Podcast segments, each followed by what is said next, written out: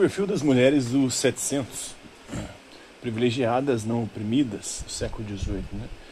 Na verdade, as mulheres feministas, né? Porque mesmo elas tinham algum certo grau de opressão, mas não tanto quanto as mulheres de camadas inferiores. Historicamente, as mulheres viveram em condições geralmente mais confortáveis do que os homens.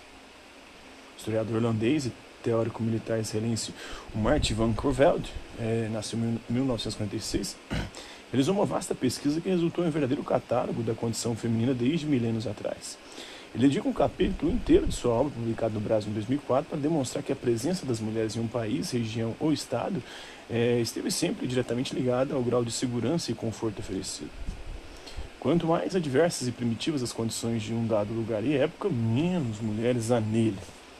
Inversamente, é, o número relativo de mulheres em um dado lugar e época reflete o progresso da civilização e seus confortos. Ao longo da história, a ausência de mulheres foi praticamente total em áreas de mineração e extração florestal, canteiros de, canteiro de obras, aterros sanitários. Hoje em dia, isso também se aplica a plataformas petrolíferas, estações meteorológicas, árticas e similares. Para corroborar sua afirmação, Martin traz vários contextos históricos onde esse fenômeno pode ser observado. Durante a segunda metade do século XIX, vários chineses emigraram para os Estados Unidos fugindo da fome.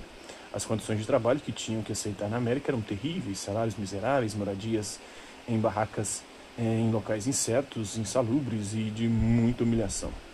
É, havia cem vezes, cem vezes é muita coisa, mais homens que mulheres. Mesmo que nenhuma lei ou obstáculo social impedisse que as mulheres se aventurassem em terras americanas, coisa semelhante se passou no início da colonização da Virgínia nos Estados Unidos da América. Inicialmente a proporção era de uma mulher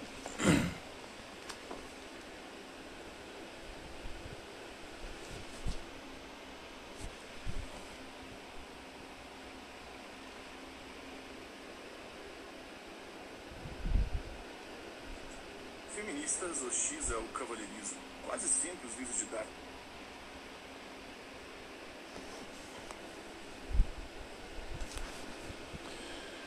Perfil das mulheres dos 700, privilegiadas não oprimidas. Historicamente, as mulheres viveram em condições geralmente mais confortáveis do que os homens. O historiador holandês e teórico militar israelense, o Martin van Creveld, é, que nasceu em 1956, realizou uma vasta pesquisa que resultou é, em um verdadeiro catálogo da condição feminina desde milênios atrás. Ele dedica um capítulo inteiro da sua obra, publicado no Brasil em 2004, para demonstrar que a presença das mulheres em um país, região ou estado esteve sempre diretamente ligada ao grau de segurança e conforto oferecido.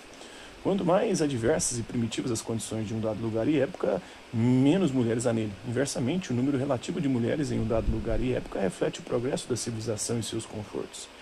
Ao longo da história, a ausência de mulheres foi praticamente total em áreas de mineração e extração florestal, canteiro de obras, aterros sanitários. Hoje em dia, isso também se aplica a plataformas petrolíferas, estações meteorológicas, árticas e similares.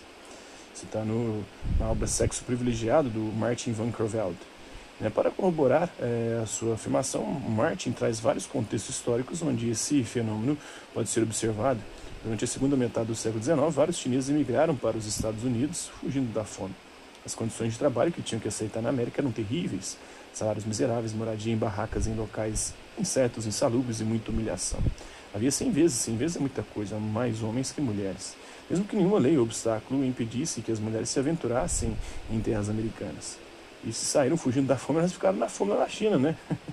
Foram para os Estados Unidos melhores, melhores condições, em busca de melhores condições de vida. É uma burrice gigantesca aqui, né? Em busca de melhores condições de vida. E aí foram mais homens, né? Coisa semelhante se passou no início da colonização da Virgínia, nos Estados Unidos da América. Inicialmente a proporção era de uma mulher para cada sete homens. Ainda cita casos de Dixieland, é, dos condados de Cheshire é, e Grafton, os estados do meio oeste americano, Ohio, Illinois, Iowa, o Kansas, ou mesmo Nevada e Colorado mais oeste. Todos os períodos históricos narrados é, demonstram a tese do autor de que, quando existe um equilíbrio demográfico, uma proporção normal, a numérica existência feminina é resultado de os homens proporcionar às mulheres as amenidades da vida civilizada. Até porque, em condições mais bárbaras, as mulheres acabam morrendo primeiro. Se elas vivem mais hoje é porque muita facilidade foi erguida sobre os ombros de escavadores, mineradores e construtores homens. A queixa de Mary Wollstonecraft, por incrível que pareça, era exatamente esta: a de que as mulheres sempre tiveram uma vida muito fácil em relação à que levavam os homens e que delas nunca foi exigido mais que superficialidade e aparência.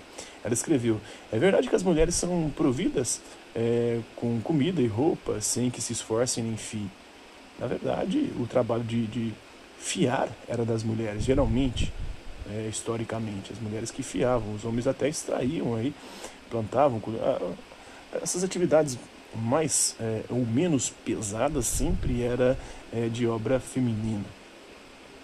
É, evidentemente, é preciso notar que essas mulheres sobre quem discursava a autora eram principalmente as nobres e burguesas, posto que as mais pobres sempre trabalharam. Sim, isso é verdade. Quando uma mulher se queixava do ócio e do tédio no século XVIII, é difícil supor que fosse uma pobre camponesa atarefada com os filhos. Mas isso acontecia, né? A casa e o trabalho da lavoura. É, e quando uma mulher burguesa se queixava da falta de uma atividade produtiva, é fácil supor que não falava do seu desejo de trabalhar no campo sob o sol. Atividade essencialmente produtiva. É claro que ela não quer isso, né? Ela quer as, as atividades empreendidas pelos homens, como participar da política e, e outras, né? Participar né, da atividade acadêmica, universidades. Isso também é um tipo de trabalho, um trabalho que pode tranquilamente ser exercido também por mulheres e que naquela época é, em algumas regiões era proibido. Atividade essencialmente produtiva, diga-se de passagem, como faziam as mulheres menos bem nascidas. Era assim trabalhar, né? Evidentemente é preciso notar que essas mulheres sobre quem discursava a autora eram principalmente as nobres e burguesas, posto que as mais pobres sempre trabalharam, sim, arduamente, sobretudo no campo. A própria Wollstonecraft é, faz um pequeno comparativo. Se por um lado critica as madames que passam seu tempo com futilidades da moda e bordados, Aí, ó, elas fiando, bordando, né?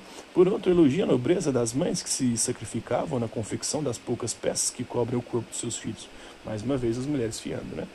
É a divisão sexual esbarrando aí. Né? Os homens mandam fazer suas roupas e acabam com o assunto. As mulheres fazem suas próprias roupas necessárias e ornamentais e estão continuamente falando sobre elas. E os pensamentos seguem as mãos. De fato, não é a confecção que enfraquece a mente, mas o estilo empolado de se vestir quando a mulher de baixa escala social faz as roupas de seu marido e de seus filhos, como com sua obrigação, isso é parte de suas tarefas familiares. Mas quando as mulheres trabalham apenas para se vestir melhor do que poderiam se permitir, é pior do que a simples perda de tempo.